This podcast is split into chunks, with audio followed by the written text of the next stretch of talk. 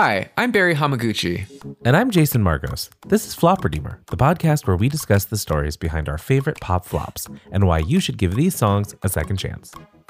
In 2007, actress and singer Miranda Cosgrove rose to stardom on the hit Nickelodeon sitcom iCarly, a show which inspired the youth of America to seek fame by broadcasting themselves on the internet with seemingly little concern over their personal privacy or safety. In 2010, she took an obligatory turn at pop stardom and released her debut album Sparks Fly. Though a moderate hit, the album may not have reached as many non iCarly fans as hoped, and by the time iCarly ended in 2012, so too had Miranda Cosgrove's recording career. Today we're talking about her 2010 song, Disgusting. I don't know. It just sounds funny. I like being shady in my intros. I mean, No, I like it. I like it. It's very, um, you know, it really what makes you wonder, like, are we really trying to redeem the flops? Are we trying to shovel more dirt on their grave? I mean, redemption comes in all forms. And that's the thing. I, we'll talk about it. This song that we're talking about today, listener request, by the way, we're doing a listener request. And I'm taking up the torch for this because this is very much more in my wheelhouse. Mm-hmm. We talked about it last week or in the previous episode about how this, you tried, I did. you tried it, and this is not your wheelhouse. You don't have the context maybe for how to dig deep into the life and times of Miranda Cosgrove. But this is my genre, you know. But I I think part of it is that this song is not it's not great. It was not meant to be a hit. I don't think. no, it does act, it, it feels like an album song, like an album track. Just not a Miranda Cosgrove album track. Yeah, it really does feel like someone else's song. And Uh, it is. Yeah.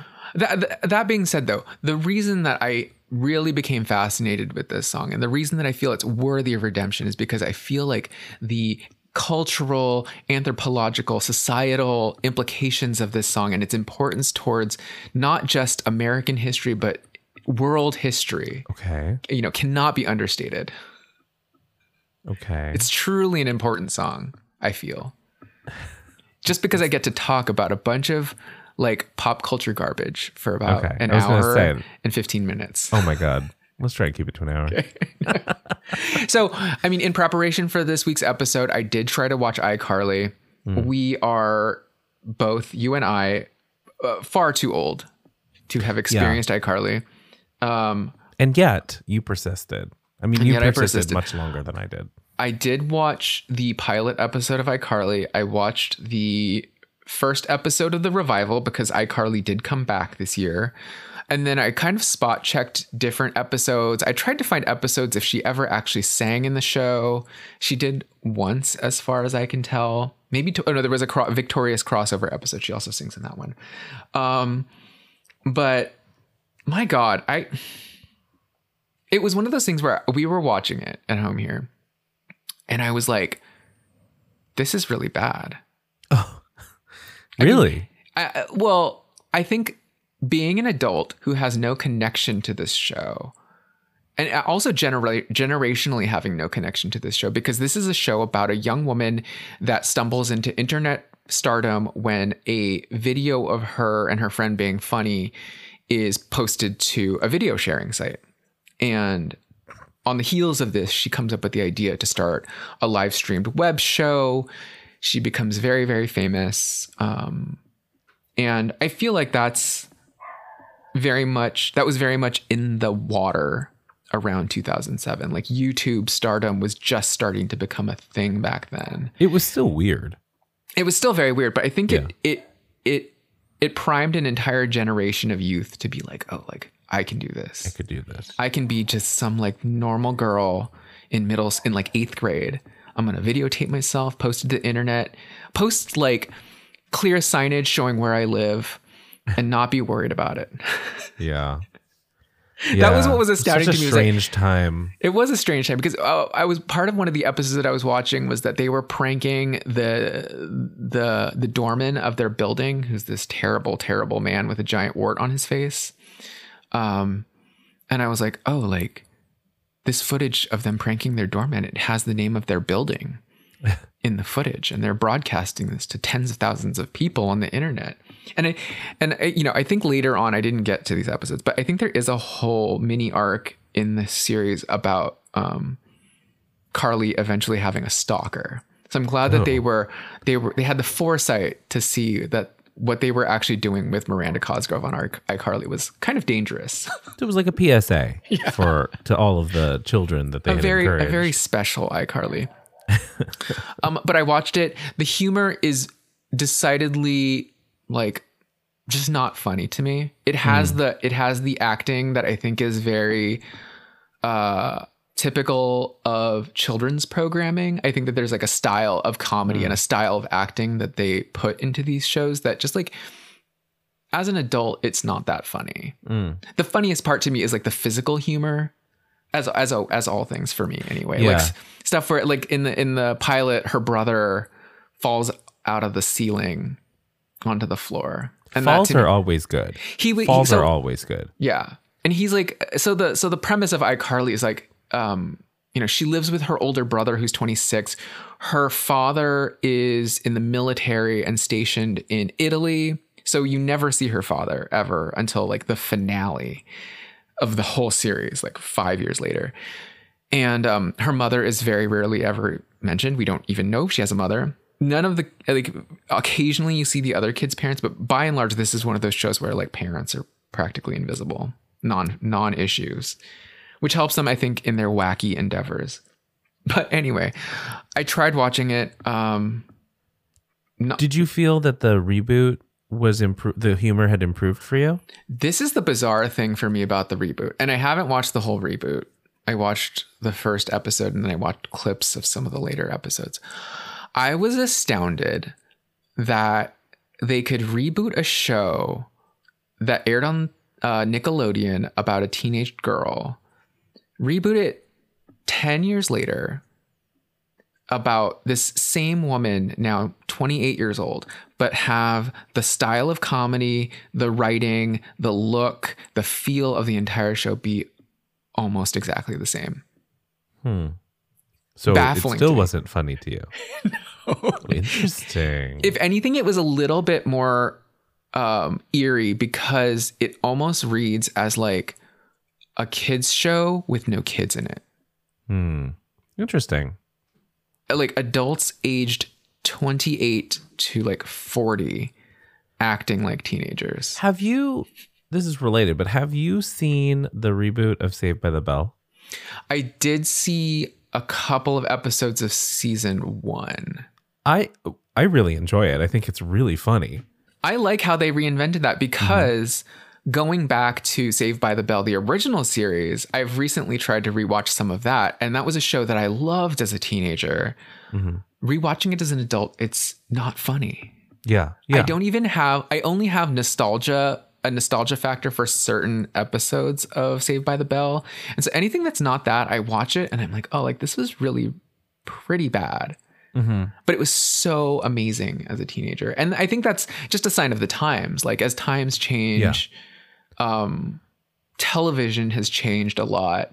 The types of humor that are funny changes Yeah, the style of comedy. I think that like the Saved by the Bell reboot, you know, I, I still not for me maybe, but I found it to be like a very current and fresh take on that original format.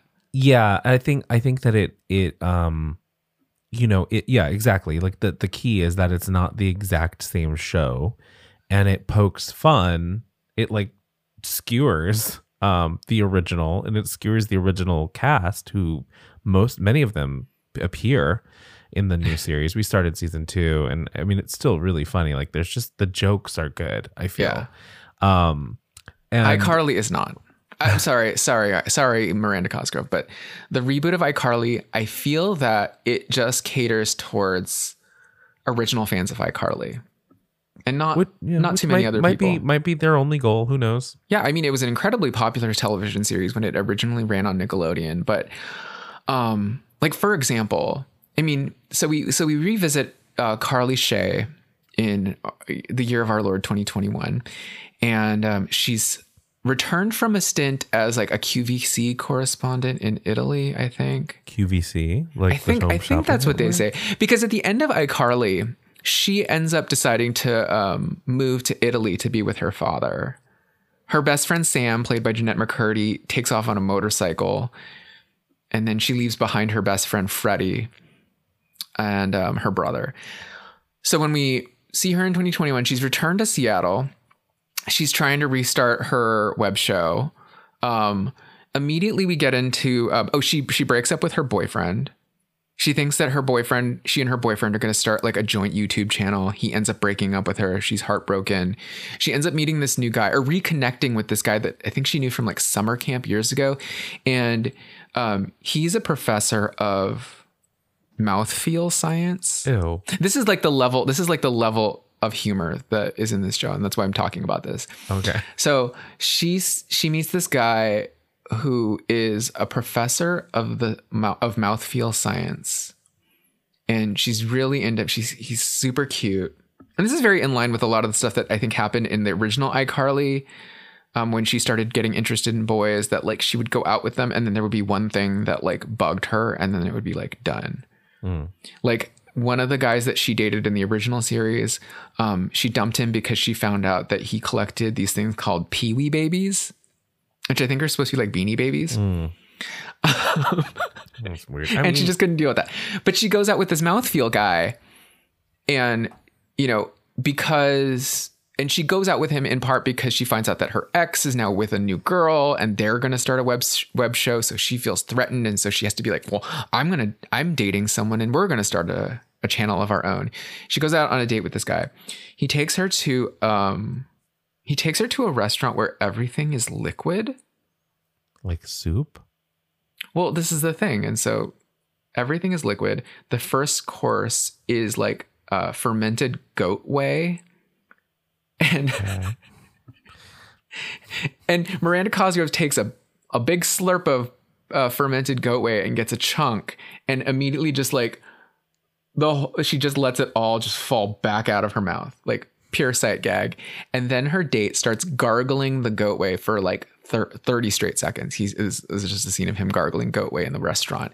And she's like okay this is it. It's over. That's the end of the episode. Can I can I just say before we go to our first break? i had a whole other topic to talk about. Oh my god. Um that it is amazing the amount of things that you pick up and retain in literally just like a week of research. like it seems Again- like you have watched the show for years. I'm like, I went deep. What? I went deep into the world of iCarly, but as you know, but I want to. I want to keep going because actually, there's very little to, to talk about on the other side of this break. Okay. But I think as a as a primer to this whole episode, and part of the reason that I was so interested in Miranda Cosgrove is because of um, what I think of as the origins of this pipeline that's been created for teenaged uh, TV stars to become pop stars, and the kind of the origins of that, where it's been, where it's came came from, and where it's going. You know, because by and large, I was like, this is not a phenomenon that you or I ever saw play out when we were kids necessarily. It wasn't that big of a thing to happen. Um, you know, but not not unheard of. So one of the things that I was thinking of, like, you go as far back as um Shelley Fabares, who was the daughter Yeah. on the Donna Reed show in like the early 60s. She had a relatively successful recording career as a pop artist. She was saying um Johnny Angel. And then I was thinking, you know, um, you also had like David Cassidy, who came from the Partridge Family, and that that show in and of itself was a vehicle for his singing singing career. Leif Garrett. What was Leif Garrett? Oh yeah, what was I Leif don't Garrett remember. in? I just remember all the behind He was in a car accident, right? I think so. It was all of those behind the music Motorcycle accident. about like 70s teen Heartthrobs. heartthrobs who like you know burned out in the 90s. yeah.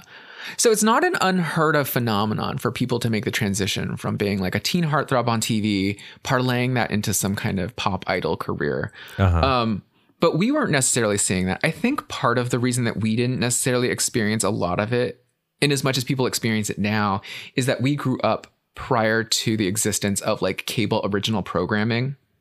Yeah, like they didn't ha- like Jonathan Taylor Thomas wasn't uh didn't have a microphone shoved in his face to sing something. Yeah. It's like at the time that we were growing up, you know, I think we talked about this in the party episode about the Disney Channel, the launch of the new Mickey Mouse Club as like their first original program. That's when I was like 12 years old. But um, prior to that, we were watching all of our stuff on broadcast TV. And I think that aside from like Saturday morning cartoons and then maybe a block of programming after school, the majority of programming that had to run um, during prime time, especially, it had to cover a wide swath of people. That's where I think we had a lot of more um, like family programming. Like Brandy's Cinderella. Or I was thinking of like TGIF, like we had like Full Boy, Meet- House, Boy Meets World. all of that. It had to like work for a young audience, but it also kind of had to be funny to older audiences as well. Like it had to have like the parents. broad appeal in a way that like with the advent of cable networks, specialized cable networks, that suddenly you get like your Nickelodeons or your Disney channels that they really only have to create programming that's only funny to young kids. And I think that's where the that that sensibility and that humor Mm-hmm. kind of gets lost on me as an adult. I'm like, oh, this is programming that was specifically made just to be funny for children. And what an eerie talent it is to be a, a full grown adult that can develop that type of programming. Yeah, just for kids. Yeah. I mean, it is it is funny because you know you do sometimes. I think as an adult who does not have children, Mm-hmm. I'm used to watching. If it's children or family oriented fare, it is of like the Pixar variety where you know they they they know that they have to throw the things in there for the adults, right?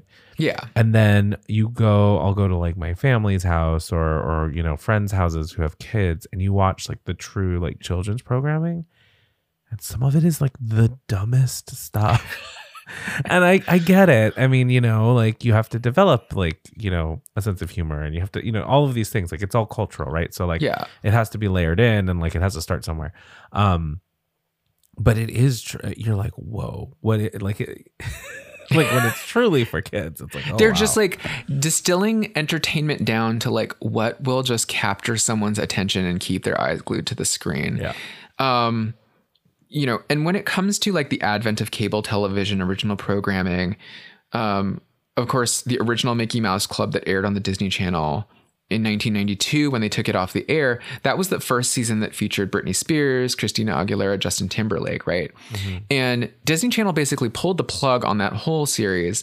They cut those kids loose from the disney channel family so to speak.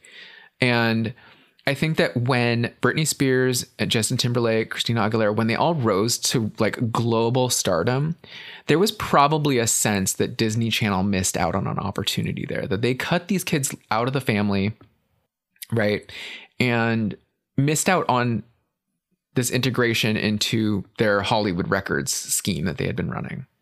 yeah that's right And so I think for me, the f- the first kind of big splash that's made out of this is Hilary Duff, yeah who debuts her music career in I think around 2003.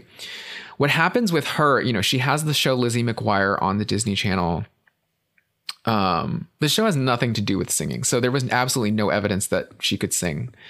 Um, but in 2002, the Lizzie McGuire movie is released in theaters. And part of the premise of that movie is that Lizzie McGuire takes a school trip to Italy. And in Italy, she meets her Italian doppelganger who happens to be a female pop star in Italy. And there's this whole caper adventure involving Lizzie McGuire in Italy, switching places with an Italian pop star and getting on stage at the very end and proving that she can sing live. uh-huh And it's hard not to think of that as a ploy to kind of backdoor Hilary Duff into a singing career. mm-hmm. Right. like it's all part of it so it was a plan Yeah. Cause I remember when Hilary Duff launched her singing career, I was very, very skeptical of her. Like there was something about her music that I was always like, is this really what her singing voice is? Is this really her singing? Like, why do I feel so weird about Hilary Duff singing? You mm-hmm. know? And mm-hmm. maybe maybe it's because we were already too old. yeah i was gonna say i was like you're like skeptical i'm like i didn't even care about her i'm sorry Her songs had- were big. Like they I were know they the were i know they were but so was icarly like i was i wasn't we were closer to age uh, with Hilary Duff than we are to uh, Miranda Cosgrove. Yes. I mean, and, correct. and I will say that in revisiting Hilary Duff's music for the purposes of this week's episode, Hilary Duff's albums are like pop masterpieces. I listened to all of her albums like front to back straight through. Mhm. And I was like, wow, these albums are really good. They're really good albums. I can't I couldn't believe my ears because I just always had such disdain for her recording career. Mm. Yeah, I don't know. It was you and our friend Eric, and because Eric was so into it, I was like, this can't be good. Yeah. I I mean, and at the time I was skeptical of it. I just felt this skepticism about I don't I don't know why, right? hmm And I think that you see that format evolve with Disney Channel over time. I think obviously we get Miley Cyrus who starred in Hannah Montana. The obvious enhancement there being that the show positioned her as a singer. Living a double life. Yeah, a double life. Also, you know, very similar to the the Lizzie McGuire intrigue. Um, but I think that that at least gave her a little bit of credibility from the beginning as a singer. hmm And, you know, over time, I think you see this pipeline start to evolve and develop and encompass more and more people. Um, you know, we obviously get like Demi Lovato, we get Selena Gomez, um, Vanessa Hudgens, Ashley Tisdale, Aly and AJ, Christy Carlson Romano, Raven-Symoné. All these kids come through that Disney Channel pipeline and they all record music and they all start to try and like make it as pop stars. Um, simultaneously, you have this other, perhaps less prestigious pipeline being developed by Nickelodeon, right? hmm And that's where you get um, Drake Bell. Did you ever listen to any music by Drake Bell? Nope. He's still trying to make music. It, he's, he? he's recording Spanish language music. That's He weird. recently controversially changed his name. I don't know if it's a joke, but he he uses the Spanish word for Bell as his last name now. What is that? I don't know because I don't speak Spanish. I just remember saying it. Because he's recording, he recorded a song in Spanish, and then I think he joking. I mean, maybe it was a joke. Who knows with Drake Bell? I feel like Drake Bell is Campana. yeah, I feel like he's become a controversial figure over time. But you know, he tried it. Um, we get, um, I mean, we get iCarly with Miranda Cosgrove. We get Victoria Justice, Ariana Grande, of course, famously comes from Victoria. I mean, she kind of seemed like a little bit of a her. It didn't. I wouldn't say it started off as promising. for Ariana Grande. Yeah, Oh, Ariana Grande was totally put in a corner. I mean, it was like to your point. It was like very childish almost, right? But I think that that worked out for her, honestly. Mm-hmm. So no, much of course, of course. so much of Victorious, the television show on Nickelodeon, so much of it was spent on developing the career of Victoria Justice. If you look at the Victorious soundtracks that they released, it's like 75% plus Victoria Justice songs. There's one song featuring Ariana Grande um, on one of the Victorious soundtracks that is um, a, a, a blatant ripoff of Lady Marmalade Okay. but it's clear just from that one song like oh ariana grande was always like the star the singing star Yeah, I'm like, I'm like, who is this woman? I'm like looking at her. i mean they tried it. I mean i think that victoria justice they were trying to see if can she be uh can she be the next Katy perry? Could she be the next lady gaga? Like what kind of music is she going to make? And they tried and they tried and they tried. Um you know victorious was very uh surreptitiously like canceled. Who was? victorious. The, te- Oh. the television show Oh, was oh, oh. canceled very suddenly. Oh, and and Victoria Justice was never heard from again. Not true. She's still also trying to make music. Um, but anyway, you know, I, I so so that is kind of like the primer for how we get into like what I think of as like the factory farming of teenage pop stars. I think cage free. Not all of them. they were definitely fed antibiotics. Yeah. No. Oh, because you know what? And I'll, I'll I'll close out this controversy-ridden intro, this too long intro with this, you know, discussion about the Nickelodeon pipeline. You know, the Nickelodeon pipeline of teenage stars. It was largely spearheaded by a man named Dan Schneider, I think I've talked about this before. Wait, this is this that gross man. This is the gross man. So Dan Schneider, he was a producer um, for television in the '80s. He was uh, he was an actor, and he was one of the stars of a show called Head of the Class. Do you remember that Okay. show? I vaguely. It was about a it was about a class of geniuses in a high in a high school, and it was all these kids, and he was one of the kids. Um, He eventually gets uh, a writing deal, so he's writing for the show All That in the '90s. He ends up becoming a producer. I think he produces like Kenan and Kel. He becomes a producer for like Good Burger. We were watching Good Burger over Thanksgiving, and I saw him, and I was like, "Oh, that's Dan Schneider." How's how's I, I remember cracking up so much in Good Burger. I mean, we're we were we're of that age. We're like Kenan Yeah, Thompson's age. yeah, yeah, yeah. um good burger uh, the amanda show he was he was uh, instrumental in amanda the amanda show and then amanda's cw television show what i like about you co-starring jennie garth um you know and then he gets into the business of drake and josh icarly victorious ned's declassified adventures he gets this big development deal with nickelodeon. And there were always rumors and allegations that i would see about like there's something really off about these shows. And one of the things that they talk about is, um, well, nowadays, once uh, iCarly was rebooted, um, one of the main stars of the original iCarly, Jennette McCurdy, who played Sam, Carly's best friend, um, she has retired from acting. She had no interest in participating in the revival of iCarly. And she's talked openly about how, like, damaging that whole experience of being part of a te- that television show was for her.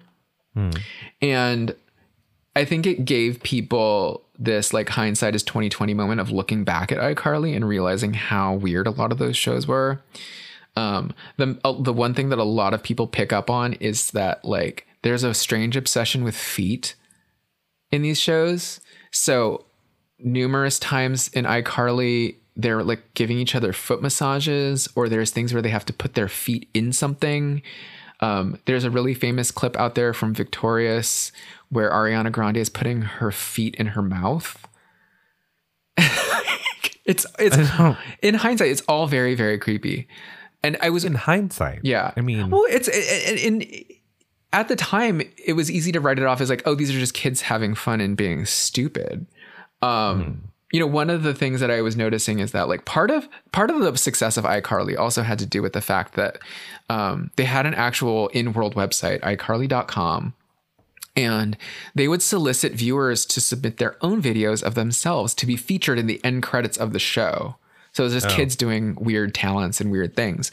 In the second episode of the show, in the end credits, there's fully uh like a young girl picking her nose with her big toe.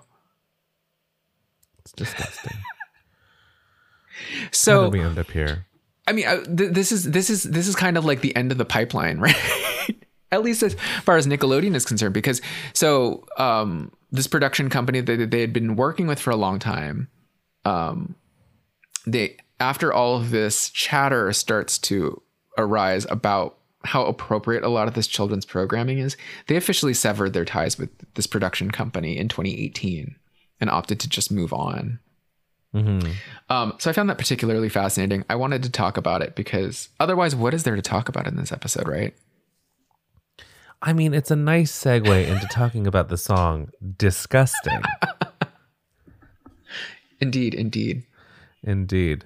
Well, We can we can we can move on if you want if you want to take us away. I mean, should we? Uh, yeah, I mean, you know, songs and everything that we discussed today it will be featured on our website, flopredeemer.com, uh, which oh, you know what? not really. The the one episode where you questioned whether or not I still update the website totally hmm. drinks to me, and I have not updated the website since.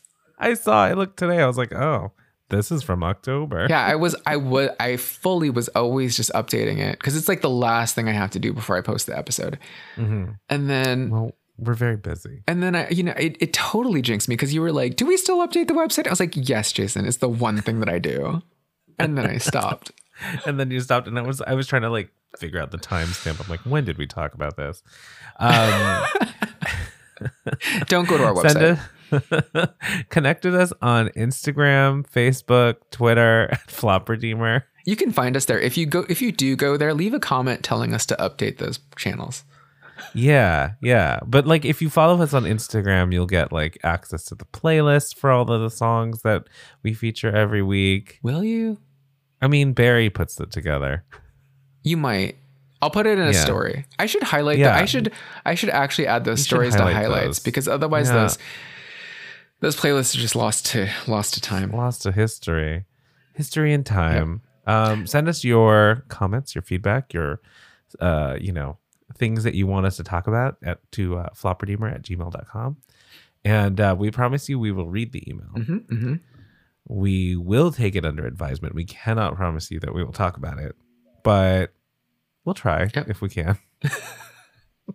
it might take us two or three episodes to actually talk about the thing you'd like us to talk about. But Look out for that in season three coming at you in 2022. yes. All right. Let's go to break.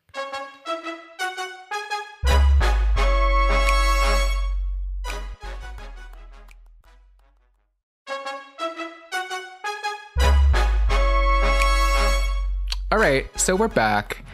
Uh, today, I'm going to be talking about Miranda Cosgrove and her 2010 song "Disgusting." Today. Uh, Sorry. It's just like half an hour later.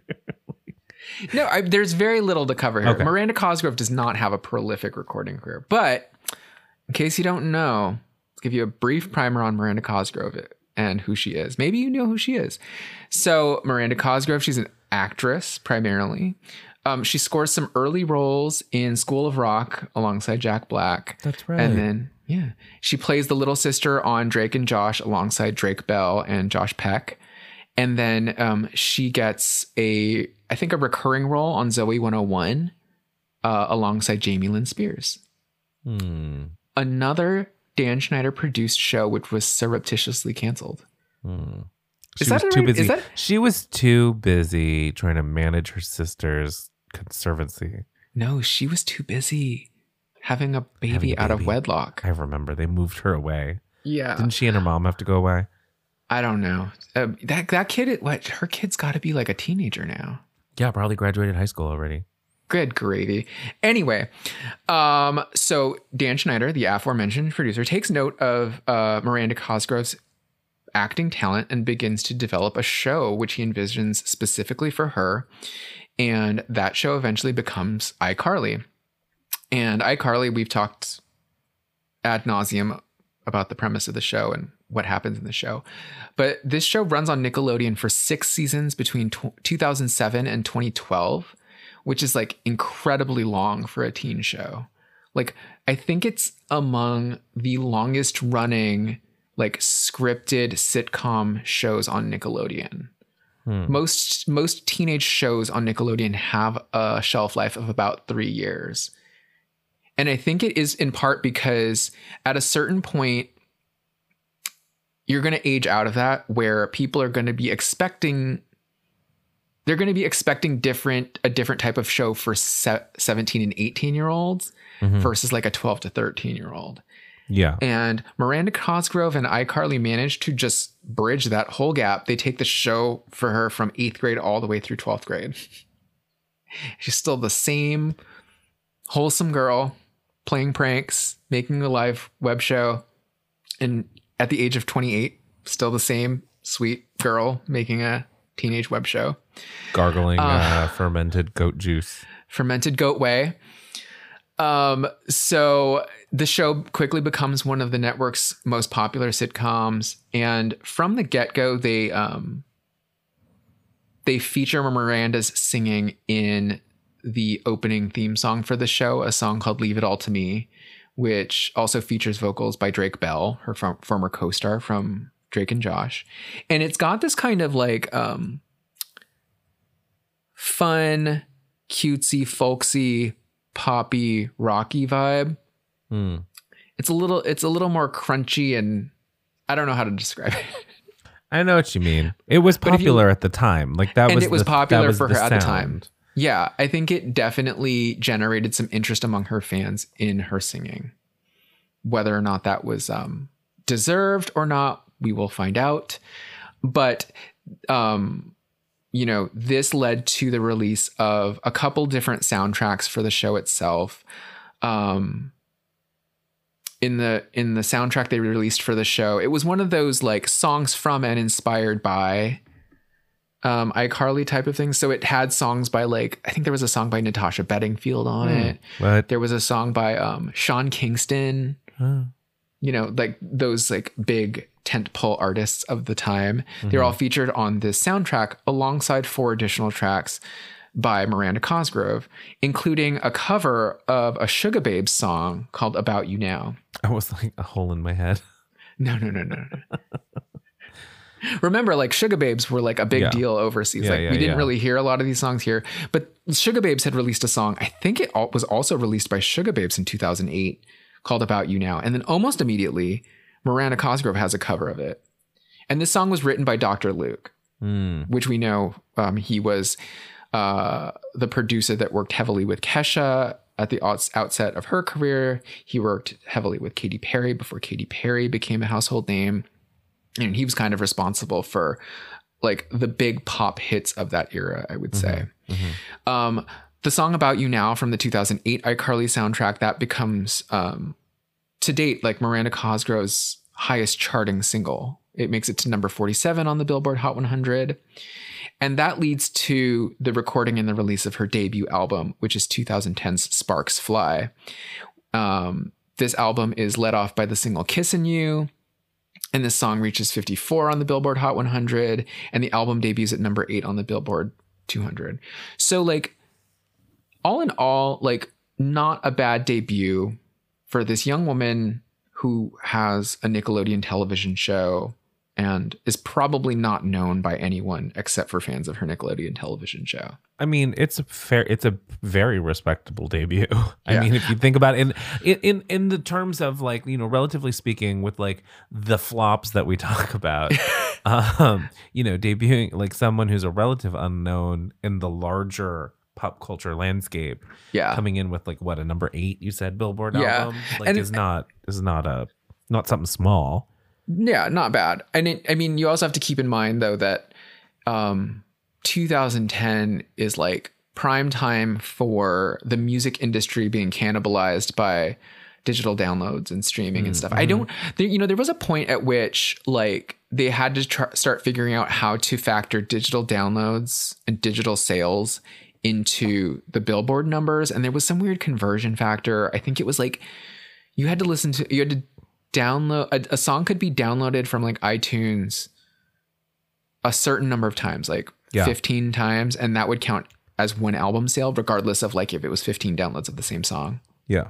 So it, you know, I think Her- that I think that with the Rihanna of it all, it kind of pushed it to a head where they had to Yeah. calculate it because she kept having those those streaming hits. Yeah, and, I think it changed the nature of the recording industry because suddenly you have a bunch of artists that really only strive to have singles. Like there's not really a vision for an album necessarily. Mhm. There's just like how many hit singles can we string together, regardless of whether or not they make sense as an album. I mean, it's disgusting. I mean, we'll see this with Miranda play out with Miranda Cosgrove here. Um, you know, and she gets so by uh, by way of saying that in 2010, a number eight debut on the Billboard Top 200 calculates to like 36,000 physical sales, It- well, yeah, yeah. which I you know the eighth most popular album at the time. But you know, we were coming out of the early 2000s where you were selling millions of records Yeah. Yeah. in the top 10. In a week. Yeah. Um, so this song that we're talking about today, uh, Disgusting, uh, is not is not a single from this album. It is an album track. I think that the notable thing about this song is that it was originally recorded by Kesha. It was intended to be part of Kesha's debut album Animal, which also came out, I think that actually actually came out in 2009. Yeah. But if you look at the year end songs for 2010, like I think TikTok was like the number one um, song of that year hmm by Kesha. So Kesha was a big deal in 2010. This um, this song "Disgusting" was kind of a cast off from that album. Yeah. Um, so the song, the bona fides for this song, the song was written by Kesha, Shepard Solomon, Tony Meredith, Tony Meredith, and Pebe Sebert, who is I I think you've mentioned this before that that is Kesha's mom. I think we were given this impression at the time that Kesha was like a literal nobody. She appeared in an episode of a, The Simple Life as like an extra. Um, Well, uh, her the, the the what Paris and Nicole like stayed on their family farm. Yeah, but come to find out, like her mother, like Kesha's mother is maybe not a, a- an extremely successful songwriter, but was an established songwriter. Yeah, like in her own right. Like if you look at her credits, yeah. she has credits going back to like the seventies. hmm Um, the the writing credit that I found particularly interesting for this song is Shepard Solomon. Uh huh. Shepard Solomon. Uh, Shepard Solomon has a writing credit for the song "Stars Are Blind" by Paris Hilton. Yeah. He also has a co-writing credit alongside Dr. Luke for the the follow-up single to Stars Are Blind, which was Nothing in This World. And Nothing in This World is a song by Paris Hilton that I had considered covering for this podcast. Because Paris Hilton had that one moderate hit song. It was a big deal that she had this major label record deal. Her album came out and it flopped. Mhm. Her whole album flopped hard. But th- Nothing in This World was like the second single off that album. It's a I always thought it was a fun kind of flimsy throwaway song, but it was fun. Mhm. Um, but when I listened to Disgusting for the first time, I was like, God, this song sounds eerily familiar in a weird way. I don't know what the connection is. There's something about the DNA of the song Disgusting and the song Nothing in This World that I feel like I, feel like they're the same song. I Mm. listened to them back to back and I'm like, yeah, they're pretty similar. I, I don't have the musicology background to like overlay them or whatever, but I was like, I feel like these follow the, almost the exact same format. Mm. Straight down to like the the weird opening with like the the four like percussive sounds. Uh huh. Yeah. um so there there's a really strong DNA to I think a lot of these Dr. Luke uh joints at the time. Um Shepard Solomon, I mean he also did Don't Stop Moving by S Club 7. I was gonna say he has quite a few credits that rain that I was like, oh, some of these I really like, some of these I really don't like. like the Yeah, he highs like and a- lows. He did a lot of um was there, was there like a Ryan Cabrera song on there and like a Daughtry, maybe a Daughtry song or two in Yeah, there. yeah, I think so. It's it's it's like uh, um, well, he did like there's uh, uh, he did One Direction song and like there's he's like king of these sort of album tracks for big names. yeah, there's a Daughtry song, feels like tonight. hmm hmm That was a big Um, hit for Daughtry, yeah, I think. Yeah. Uh, who else? Touch of My Hand for Britney Spears. I mean, he truly, truly crosses, truly crossing boundaries, right? Boundaries. oh, he and did one of my favorite Celine Dion songs right in front of you. okay. I'll put that on the playlist. Um, so as I said, this this song was originally written, and recorded for Kesha's debut album, Animal, which came out in 2010. Um, you know, listening to the song lyrically, I can see why this album didn't make the cut for Kesha. well, okay, the so way you did this is the thing is I think that I think that out the gate with Kesha and Animal and the song TikTok and Your Love Is My Drug, um, there was a very particular image of Kesha that we were given. You know, she was like drunken pirate rebel party girl Yeah. of pop music, right? She has this very particular way of singing that's maybe not always pleasant. It's it's kind of a there's a drawl and a slurriness and a snarl. a snarl. Very good. You know, I think that's where I get the pirate. I think think of her as like a pirate of sorts. yeah. or arg. Yeah. Um, you know, and lyrically, I feel like she was giving off these tough girl vibes. And this song, Disgusting, lyrically, it and, and and It's not a tough girl. it's not a tough girl song. This is a this is a song about love sickness. Yeah. It's um it almost has like aspects of like self-hatred to it. Yeah. Yeah. Like it's so disgusting how you make me feel, like Yeah. what you've turned me into. and cor- I mean, correct me at any point if I'm wrong about this, because um, uh, standardized testing wise, reading comprehension always my lowest, always my lowest. I'm, I'm constantly misinterpreting things. Are you serious? You spent half an hour giving me like a background on like the minutia of the pipeline from pop star to whatever. And I'm like, Your reading comprehension is quite good. No, that's my TV viewing comprehension, my reading comprehension. But yeah, so- but this song, there's there's an aspect of like self hatred in it because the the lyric is like, "It's disgusting how I love you. I can't take it. I should hate you." And hmm. if I'm reading this correctly, it's about this woman that's in this relationship for a guy that like treats her badly, but she just can't give up on him, right? Yeah. And when I think about this song lyrically in contrast to the song um, Your Love Is My Drug, which did make her album, because I was thinking, like, oh, like Kesha did have like kind of a love sickness song, which was Your Love Is My Drug.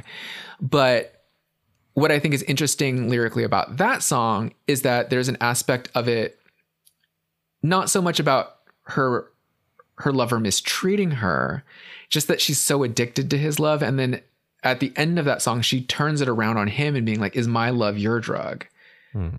kind of like they're being addicted to each other and also i feel like that whole like uh that drug abuse alcohol addiction narrative is like It was key. But can, maybe can, on brand for for kesha at the time can, can, would you describe your current relationship as an addiction? no Are you are you I I listen to it now and I'm like, oh God. No, I'm not addicted. No, as an adult, I I'm I'm greatly appreciate the slow burn. yes. You know, it, I Yeah, mean, yeah, no, it's totally true. It's like there's things about my relationship now, like over a decade in, that I Uh-huh. still Over a appreciate. decade and a half. over a decade and a half. Sell yeah. yourself short. Old Um, man. You know, I think I, I think that's something about like coming into adulthood. I was like, oh, like these are the things that I value, Yeah, yeah. And like a, an addiction is not sustainable. and I think I, you know, and I think image wise, Kesha has also evolved in that time. Yeah. yeah. Kesha's come come out the other side with a She's different. a woman. she's a woman, a motherfucking woman. Uh-huh. Isn't that the That's a good song. Yeah, yeah, yeah. so, um, anyway, but but but what I but what I mean to say is that like I see how this song got cut for Kesha. hmm Maybe didn't quite align with that first album for Kesha. Didn't do for Kesha what it needed to do. Yeah. That said, Miranda Cosgrove, who I perceive of as being like on the complete opposite side of the spectrum from Kesha, personality wise, image wise, vocal talent wise, it also wasn't necessarily a fit lyrically for Miranda Cosgrove. Yeah. Because I will say that, like, when I listened to this song, over the first time we listened to this song, we were like, "Oh, this song is garbage." The more I listened to it, I was like, "Actually, the song itself, the bones of the song are very good. I like the track. Um, I find Miranda Cosgrove's singing voice to be pleasant in a sterile and um, precise and um, sterile It, it doesn't have grit. It doesn't have grit. It doesn't have grit. It doesn't necessarily have personality. It's sanitized. It's sanitary. It's lovely. Yeah. I, I feel like it's not emotive. Not ter- it's, it's it's like halfway to emotive. Yeah. She she actually shares that aspect, I think, with Hilary Duff. Hmm And that's one of the reasons I didn't like that. I mean, that that to me has always been the thing. I think with the pop star, with the TV star to pop star pipeline, is that it's not that they're untalented. Mm-hmm. It's just that from a musical perspective, I don't buy the emo. I don't buy what they're selling, and I think that that is such a big part of music. I mean, for me, Yeah, right? Like because growing up with soul like there's that emotion like into the into the the delivery of the song. And and some pop is really more about it's a vehicle for the beat or it's a vehicle for the vibe and not necessarily like the storytelling. Yeah. Because I was going to say that one of the reasons that I find her voice very fitting into this particular track is the track itself is kind of an electro pop mm-hmm. Mm-hmm. piece. And I think EDM, electropop, highly synthesized dance music, it's the type of music where often I think it's actually assisted by an unemotive female vocalist. uh-huh I was yeah thinking i mean about there's the rare cases where it like well not rare but it's a different thing yeah. I mean, I was thinking a lot about like early David Guetta tracks that have like an unemotive, like um Scandinavian blonde woman mm. you know, melodically singing a precise sanitized vocal. Yeah, but then but then when Kelly Rowland comes and love takes over, it takes it to another uh, another level. Still flopped. but um so I think that Miranda Cosgrove's voice is actually like a good fit for this style of music. Where I think that the song really fails her is lyrically. I I, I almost feel like they should have rewritten the lyrics for her if they were going to It's- give her the it's song. a little too it's a little too hard or punchy for kind of who she is, right? it's. I mean, I don't want to. I don't I mean at least my perception of her. I don't want to. I mean, it's not that Kesha is like a modern day Shakespeare, but Kesha has a specific cadence to her voice. She has a specific like swagger to her voice that I think she can say kind of like disarming lyrics or unexpected lyrics and you'll buy it from her. Yeah. When when Kesha says that part about doesn't she brush her teeth with a bottle of Jack? Yeah. like you'll go with it. Yeah. You'll go with her on that journey, even if it's like a stupid lyric, just because of who she is and how she presents herself. Um, and one of the things that I was thinking about for Miranda Cosgrove in this is that like, um, there's a lyric in this chorus that she says, "I can't take it. I should hate you because you're messing up my name. Gotta walk my talk, my fame, but I just want to touch your face. It's disgusting." Okay. And literally, when Miranda Cosgrove says, You're messing up my name, my literal thought was, Oh, she's she's pining after this guy that keeps calling her by the wrong name. right? And I could be wrong about this, but now that I've I've gone uh English major on these lyrics, I was like, oh, when Kesha sings this lyric, because there is a Kesha demo out, demo out there. When Kesha sings that lyric, I realized like, oh, she's saying that he's ruining her reputation. You're messing up my name. Uh-huh. Oh, it doesn't have yes, okay. Like when you hear Kesha say it, I was like, oh, she's not saying this guy literally doesn't know her name. She's saying she's with this guy that's making her act like a baby.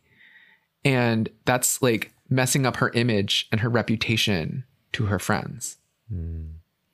And That- it yeah. takes someone like a Kesha to pull To off that it. lyric. Well, know? because you know, my other problem with this, and I don't know, maybe you'll get to this, but it's it's that like not necessarily the song, but in listening to the rest of Sparks Fly, like the album, there's Mhm. a song on there called Shakespeare.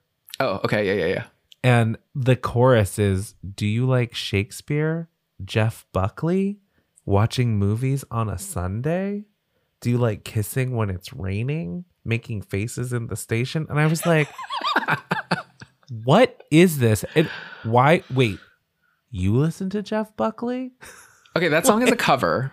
I, but still, like the credibility, the, the, the, the like the, the thing about like if Ke- Kesha's saying, you're like, okay, I believe that like she has this range, but like there was nothing in the previous thing that made me think that Yeah. Miranda I- Cosgrove had this range. and that you know we can move on because that is something that i was when i listened to the entire album front to back um became a major issue with me for miranda cosgrove was that all of the songs are so random they cover a wide variety of genres a wide variety of lyrical content um at every turn i was listening to different songs and being like oh, this sounds like a cast off from Katy Perry.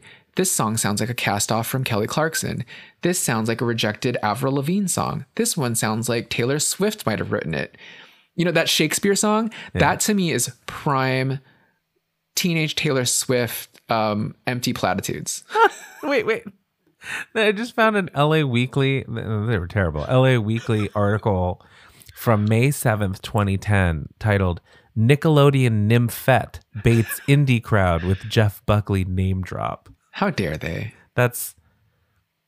Wow. That song was a, so that song was a cover. I, I I didn't get around to listening to the original version of it, but um, um, that song was the one song featured on iCarly where um, so the premise of that episode is that there's a wedding, the groom um, something happens to the the groom is supposed to sing that song to his bride, Uh-huh. but something happens to him. He ends up wet for some reason, and in the back of the the back of the auditorium. So, um, surprise, Miranda Cosgrove picks up the mic and blows them away with a highly polished rendition of this song.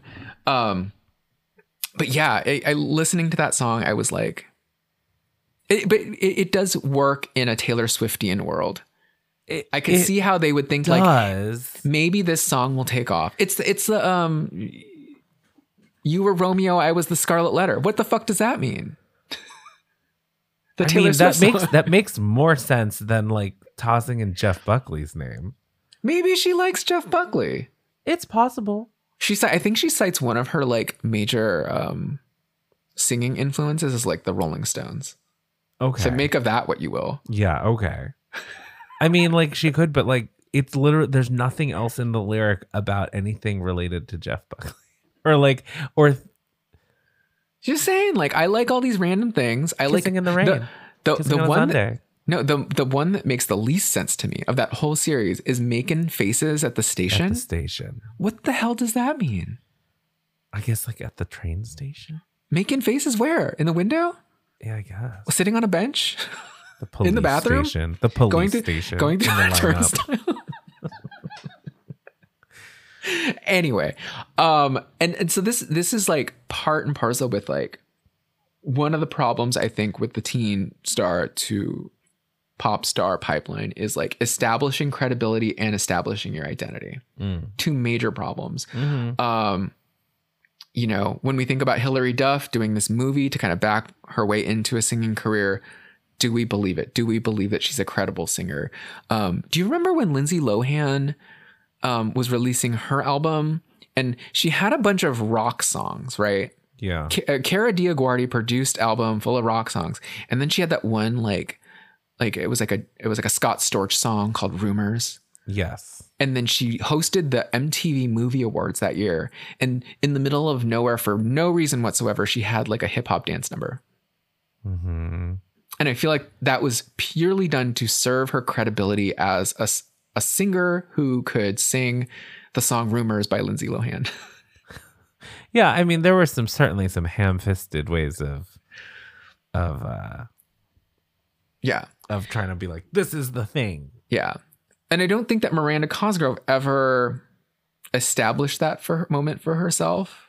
Well, not not many were as sophisticated as J Lo doing Selena and parlaying that into a Exactly. music career. Exactly. There was like a calendar set up for her in advance to like Yeah. ramp up to her. not everyone could have her like a Benny debut. Medina or you know. Yeah. And you know, so like the other thing that I think is problematic here in terms of establishing identity, as we've been talking about, is like there is no identity established on this album. It's very much um uh, Miranda Cosgrove putting her putting her feelers out like, hey, like, will you buy this uh throwaway Kelly Clarkson song from me? Will you buy this old Kesha song from me? How about this Avril Lavigne thing from like five years ago?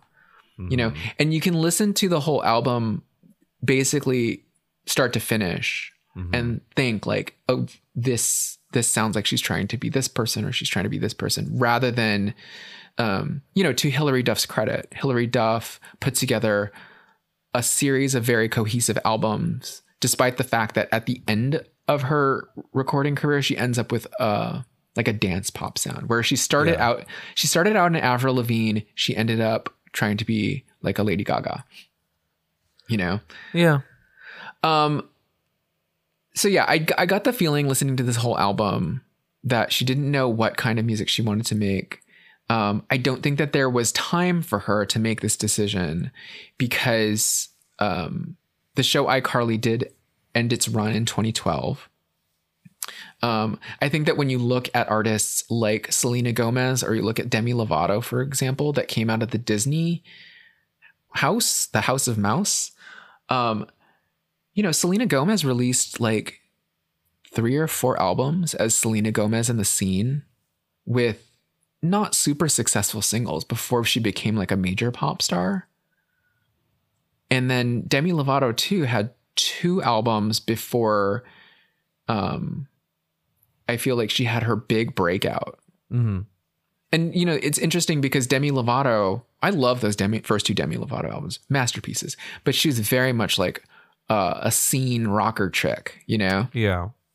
And um, Selena Gomez too was doing rock in her first album with Selena Gomez in the scene. And then I think that the songs that were constantly resonating as singles were her dance tracks. hmm And so you get to the third, I think, Selena Gomez in the scene album, and that's where you get um is that where you get Year Without Rain? Barry, I don't know. Oh, come on. Like, what's the first Selena Gomez song that you remember? Is it hands to myself? What was that? Da, da, da, da, da, da, da. Oh, okay. So that's like late. That Yeah, I know. Yeah, I like Selena Gomez before. starts releasing music in like 2009. Mhm. That's oh, that's where you get the song Naturally. Naturally is from her very first album, which is an amazing dance song. But the rest of the songs are all rock songs. Mm. And then you get like Year Without Rain, another great song. Did you ever hear that song? No, I mean I know the names of them, but I didn't. Great song. And then it's not until 2011 that oh, Love You Like a Love Song. Okay, I like. I mean, I know that song. Yeah. And she, you know, and then her career kind of blossoms from there, but she incubates all of this music while she's on TV still. Mhm. She's given like time to kind of develop Yeah, in a way that I feel like Miranda Cosgrove, she had this shot to like incubate herself maybe a little bit, right? Figure out who she is, release an album with a hodgepodge of music. Um but you know, nothing ever takes hold that strongly. Um and I think that that I think that especially now so many years later if she wanted to try and make music again, like over the years she's expressed interest in trying to make music again but like it's hard to figure out like well what would that be exactly yeah. And how would you promote it? yeah i mean she does have the revival but you know Yeah, I mean, again, it's like that thing where is it gonna just be for the fans, yeah. Or you know, if that's not your goal, then it's it's really hard to like spend the money to do it and do it well. so that's why i think that miranda cosgrove's music career never really took hold. There is an interesting i mean i was watching other perspectives on her music career and one thing that happened that i forgot about and some people credit this with ending her music career is that she got into a bus accident Oh, like a bus? What do you mean a bus? Okay, so as the story goes, um, What are She there, really- is, this, is this a legend? What's- well, okay, no, no, no, it's not. This is not like Paula Abdul's plane crash. This happened. There's pictures. okay. Um, so this album Sparks Fly it comes out in 2010. Mhm. Moderate hit. It's enough for her to go on tour. Okay. She follows it up the following year, 2011, with an EP, and the EP is led off by this song called uh, "Dancing Crazy," "Crazy Dancing." Yeah, yeah, yeah. something like that. I know what you mean. Avril Lavigne pen track. I think she does some tour dates supporting Avril Lavigne. So you know she's she's on the move. Mm-hmm. You know Columbia Records is putting her out there. Um, in the summer of 2011, it's between seasons of iCarly, so she's still filming iCarly. She's on tour, and in the middle of her tour, her tour bus gets into a car cra- a crash. Mm. Her tour bus rear ends uh, like a semi. The entire front of the bus is like smashed the the driver is like seriously injured. Um, Miranda Cosgrove breaks her ankle, and her mother's also in the bus and is has my suffers minor in- injuries. But after that, that the rest of that tour has to be canceled. Yeah. Okay. I think I remember this from when I was doing research and it like derailed, sort of like th- never got the momentum going. Yeah, because then she has to go back. She, she cancels the rest of her tour. She has to get ready to film the next season of iCarly. Um, a lot of people credit that with the end of her music career. But then I was reading that like she ended up finishing the tour the following summer. hmm But it, 20 it just the, the momentum wasn't there. The momentum wasn't there. She ends up getting dropped by her label.